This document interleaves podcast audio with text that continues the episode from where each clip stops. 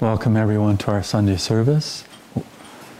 Don't need to welcome any guests because there aren't any, but welcome to those that are on the internet watching us as well.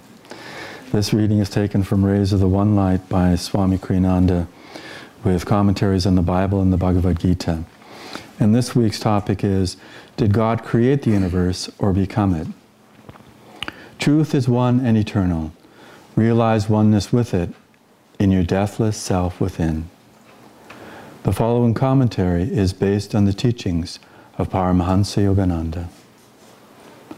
The Gospel of St. John, chapter 1, contains a passage that explains the essential truth that creation is a process of becoming.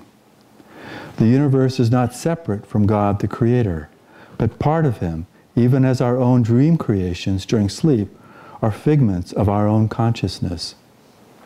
God's is the life. God's the reality. Not a melody could be composed, not a poem written, were the melody and the poem not already there, simply waiting to be expressed. In him was life, and the life was the light of men. And the light shineth in darkness, and the darkness comprehended it not. Ego directed desire is like static. It distorts the radioed messages of infinity. But the pristine impulse from the divine, undistorted by limitation and delusion, is the life that gives rise to all that is. As the seventh chapter of the Bhagavad Gita states, I am the fluidity of water. I am the silver light of the moon and the golden light of the sun. I am the Om chanted in all the Vedas, the cosmic sound moving as if soundlessly through the ether. I am the manliness of men. I am the good sweet smell of the moist earth.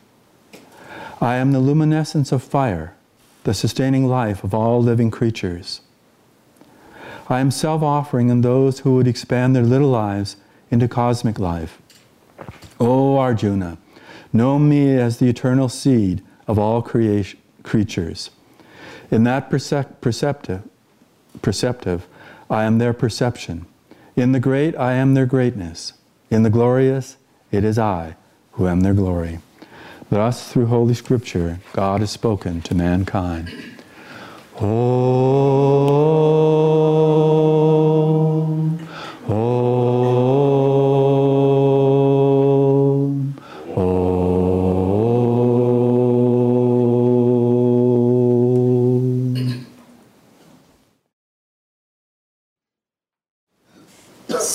to begin this morning with reading from Whispers from Eternity.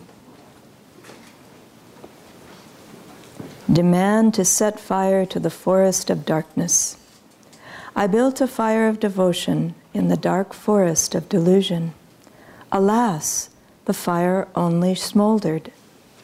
Then thou didst come and set fire to a few of my frailties. That fire quickly spread, consuming the bushes of my prickly desires, my tall, towering vanities, and the thick underbrush of my arrogance. The whole forest of my darkness is blazing, and I behold only thy light shining everywhere. I thank thee, Father, for thy help. Help me thus always. Let me open a path of light for all to follow.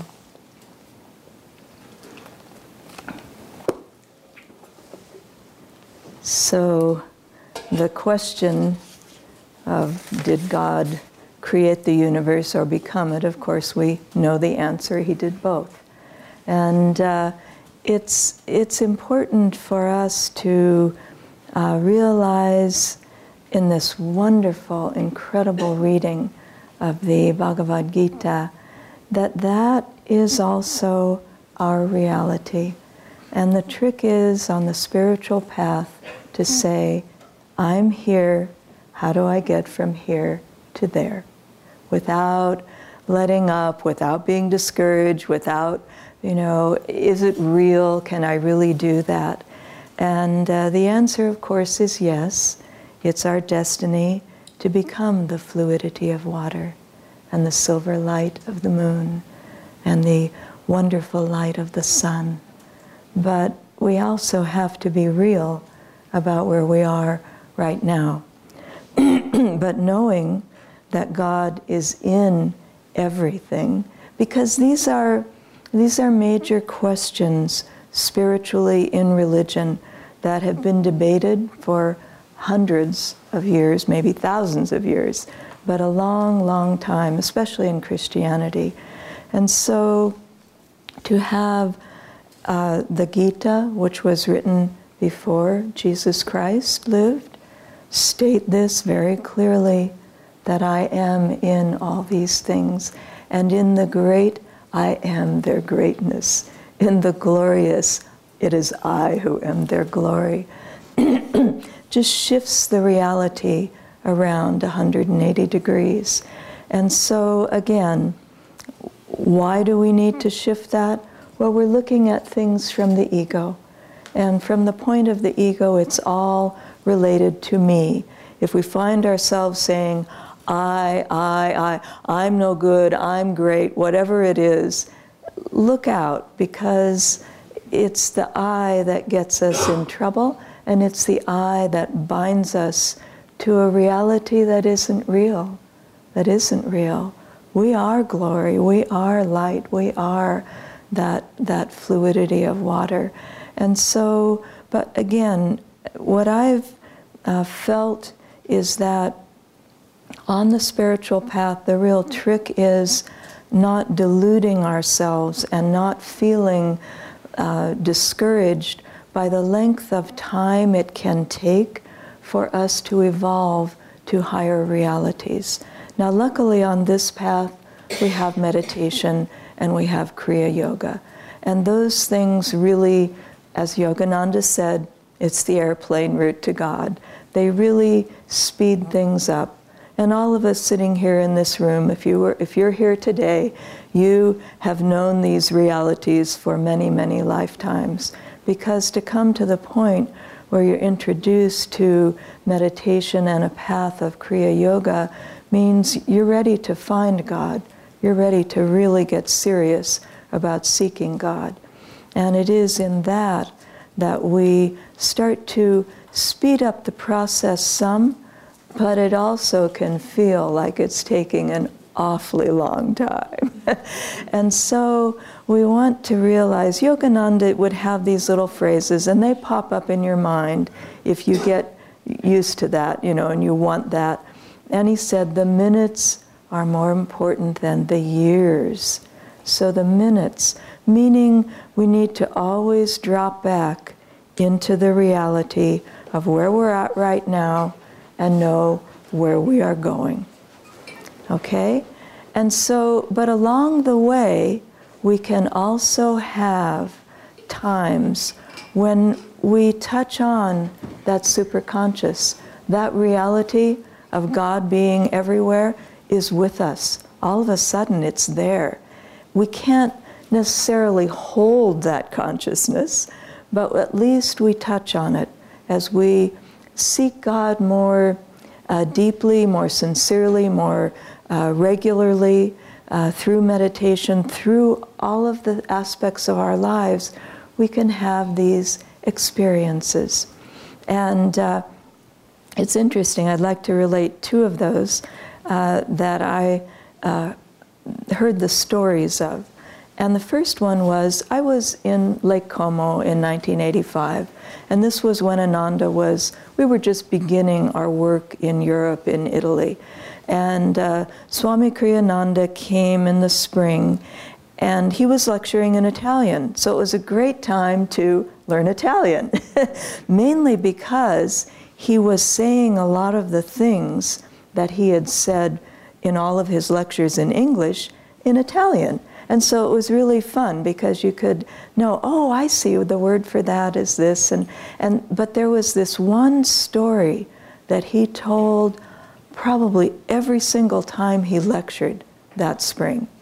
And it was the story of the SRF monk before he became a monk who was a mountain climber. And we all know this story but it was so this for those that don't know it This was a man who was a mountain climber. He was Swiss. He eventually went on to become a monk in SRF. But at this point, he was making a first ascent of a particularly difficult uh, ascent of a particular mountain. He had always wanted to try it, and so he thought, I'm just going to go for it solo. No, nobody to help, nobody to know what was happening. And so he got to a point where he realized he couldn't go up any farther because he was on a ledge and the mountain went like this. It went out over the abyss, and then the top was up there.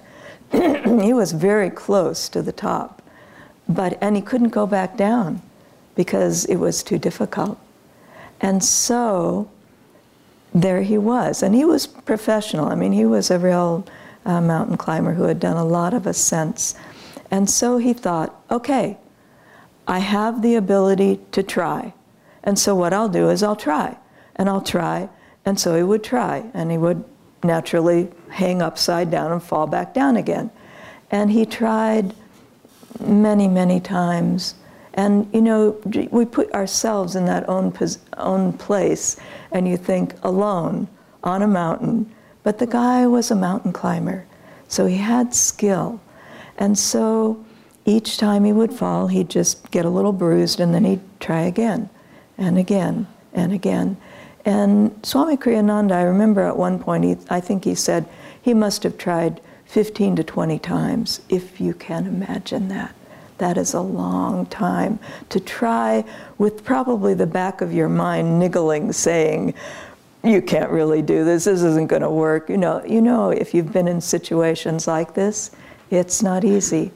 But then finally, on a, on a time that he tried, he said he felt a force holding him up against the mountain, and he was able to do the impossible, which was to climb up and over, and then, and then it was fine. He was at the top and he could easily go down another way. But I thought, why did Swami tell that story every single time he lectured? And later on, I've thought about it over the years, and later on I thought, I think, you know, when he was lecturing in Italy, it was to Italians mainly, and uh, the Catholic religion is big there, and I think he was trying to break through the thought that God is separate from us, that, that there's a separate God that is up there somewhere and us poor sinners may find some kind of salvation at some point. And I think he was just trying to crack through that, that consciousness that people had. And because he, he did, again, say that a lot of times. And so there's that. Also, I was remembering in the stories of John Muir that he also had a similar experience happen where he was out. He did a lot of hiking south of here in the Sierras around Yosemite, and uh, a lot of it, probably most of it, alone. And at one point, he describes being, uh, he, he just thought he'd go over this rock face. He thought he could, he looked ahead and he thought he could do it. And so he was, he got out about midway and he couldn't see where to go next. You have to see where the handhold is, where the foothold is. And he, and he couldn't see it. And so he was there, and, uh, and he thought, well, I have to try because I can't go back. I can't see that either anymore. And so I have to try.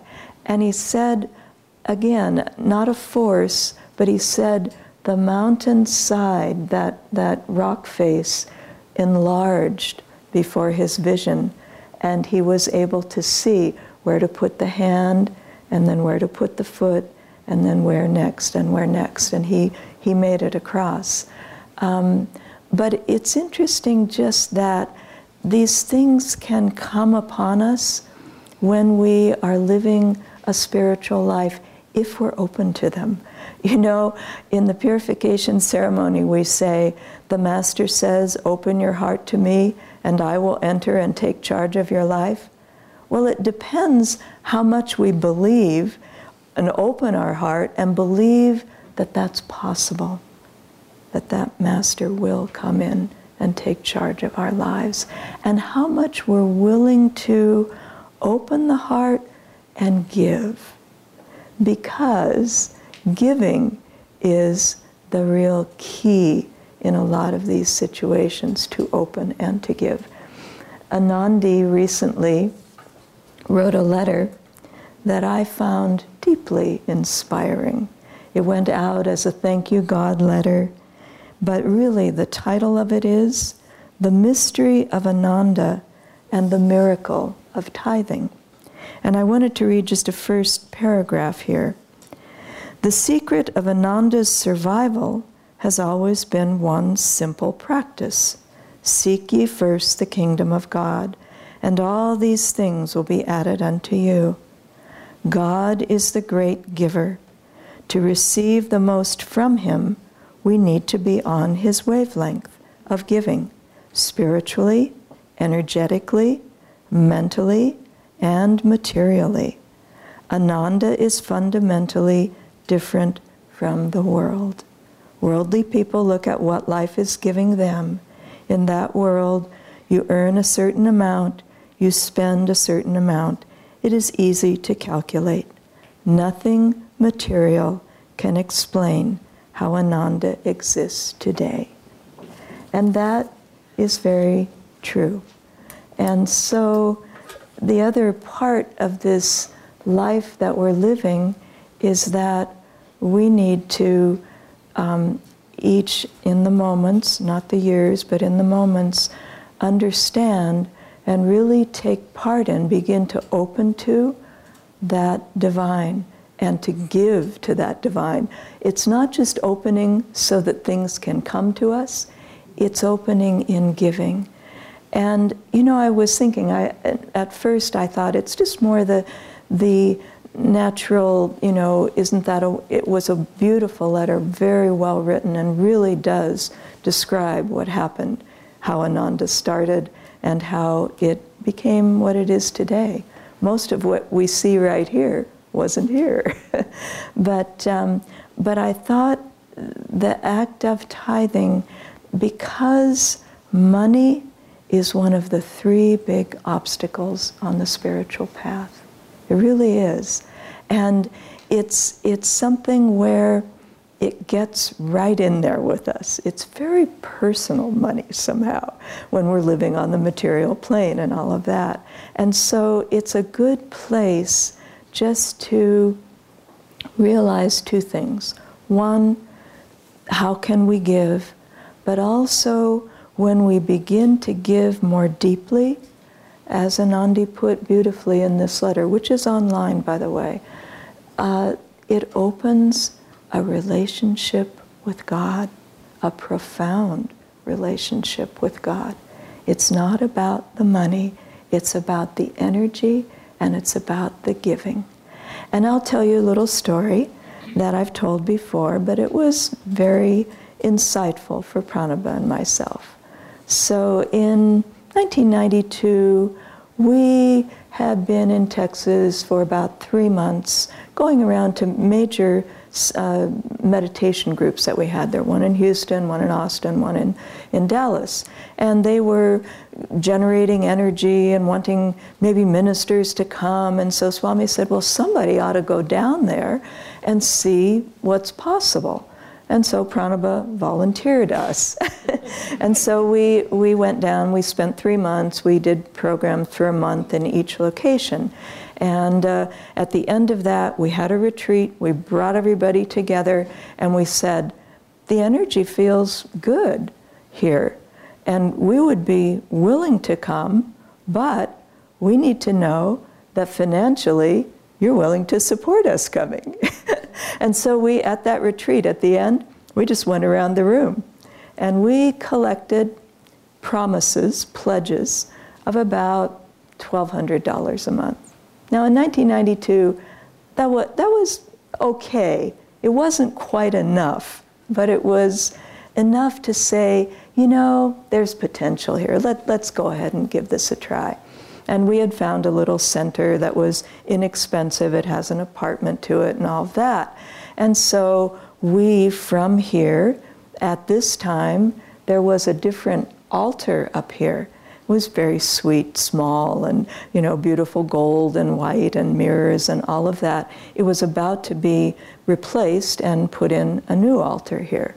And so we took the altar, we put it in our truck, we put all of our stuff in our truck, we hooked up our little car to the back of the truck, and we were intending to drive away in the morning.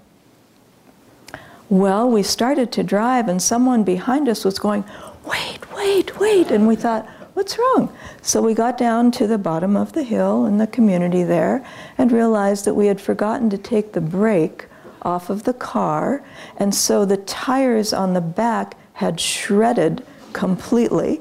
And we were about to drive 2,000 miles to, to Texas. And so, okay, that's a, that's a stopper. We had a lot of energy.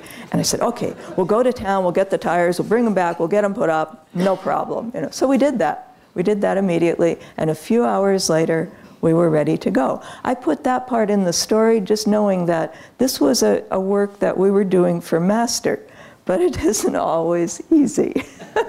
and so, so we drove and we, we got there and we got the altar set up and all of that. But we still didn't have quite enough money. And so what we decided to do was to tithe. We said, you know, we don't have enough, Master. We need more. So we're going to give money back to Ananda Village because they were the ones that were helping us with this move. And we'll know that it will work out. And so we did that, and we did that for a number of months. We arrived in August, August in Texas, if you can believe it. I'm not quite sure why we moved then, but it was really hot.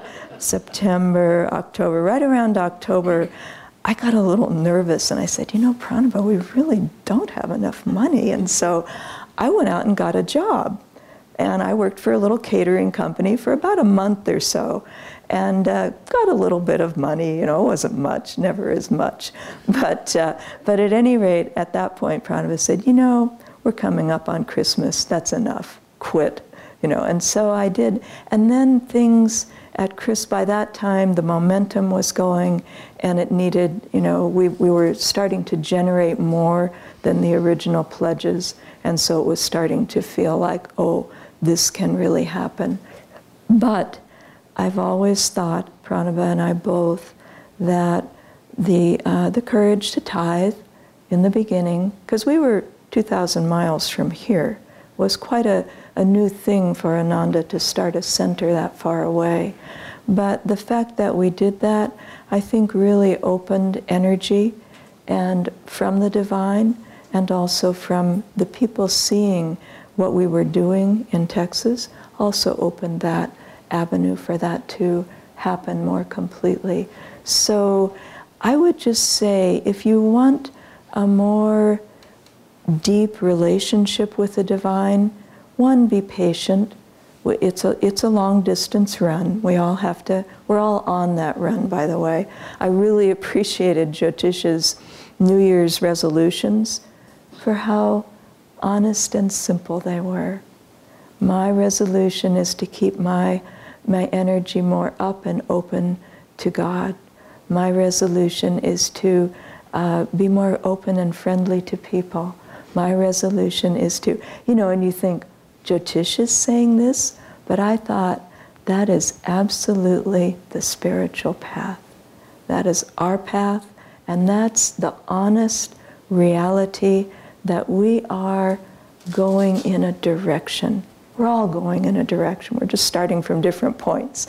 But, but it's directional. And so don't feel like, as that man again in the, one of the, the um, I think it was in that same touch of light that was really um, kind of dismayed because at a New Year's retreat, Devi was making a resolution, you know, resolutions for the new year. And he said, Wow, I'm really disappointed. And she said, Why? And he said, well, you've been here all these decades and you're still needing to make resolutions. but that's where, for, for us on this path, This is a very real path. This combines common sense, intuition, and superconsciousness.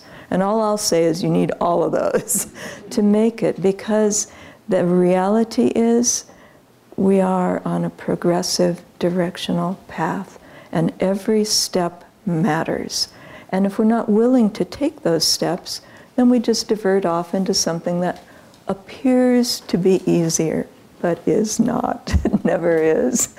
and so, also here, I was just thinking it's, um, oh, and to finish that story, just that, you know, about Devi, just you know, if you didn't read it, that, uh, you know, that, that she said, why? And he said, oh, because you have to make resolutions. And, and one of the people working here walked by and she said, oh, yeah, you know, Devi's, she's, you know, not as progressed as the rest of us, so she's not perfect yet, so we have her work with the guests.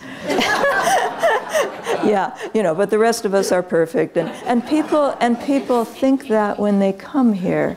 It's not that you're perfect, it's that you've committed to becoming perfect, which is a big deal. It's a big thing because you know what it means? It means that each of us here, we're willing to face our karma and deal with it. To begin that process yet again, but to be willing to face that. No, I'm not perfect and, and I've got a lot to, to work on, and I will. I'm doing that progressively oh, whoops, I blew it, that's okay. Just keep going, just keep going. And that's a huge thing to have a, a group here. We're 220 people who live here at Ananda Village. And various communities around the, the state of California, the West Coast, center in Dallas, retreat in Assisi, work in India.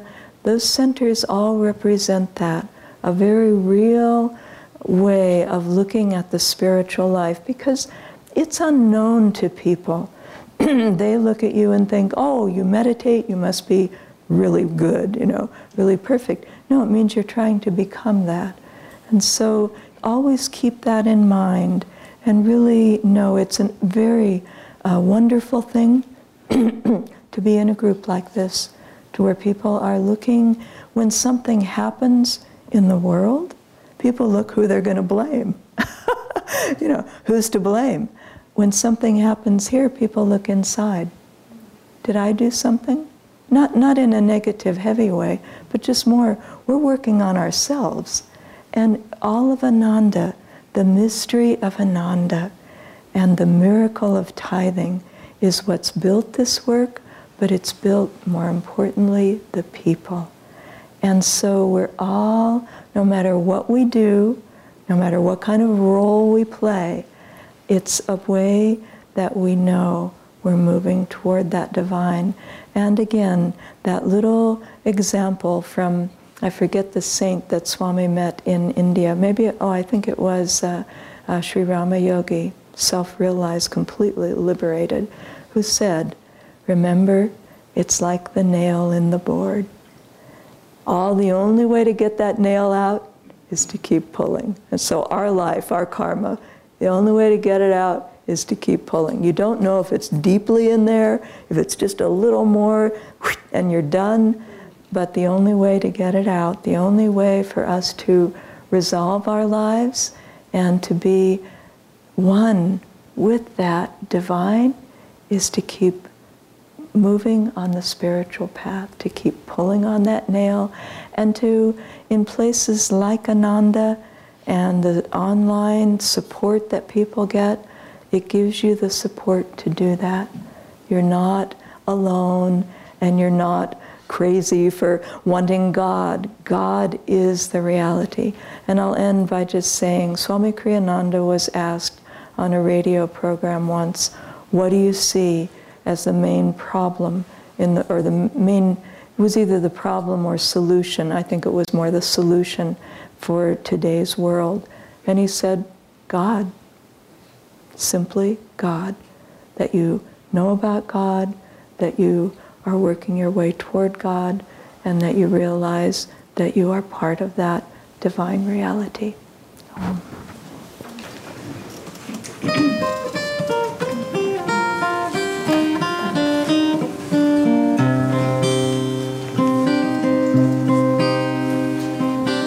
heart is low.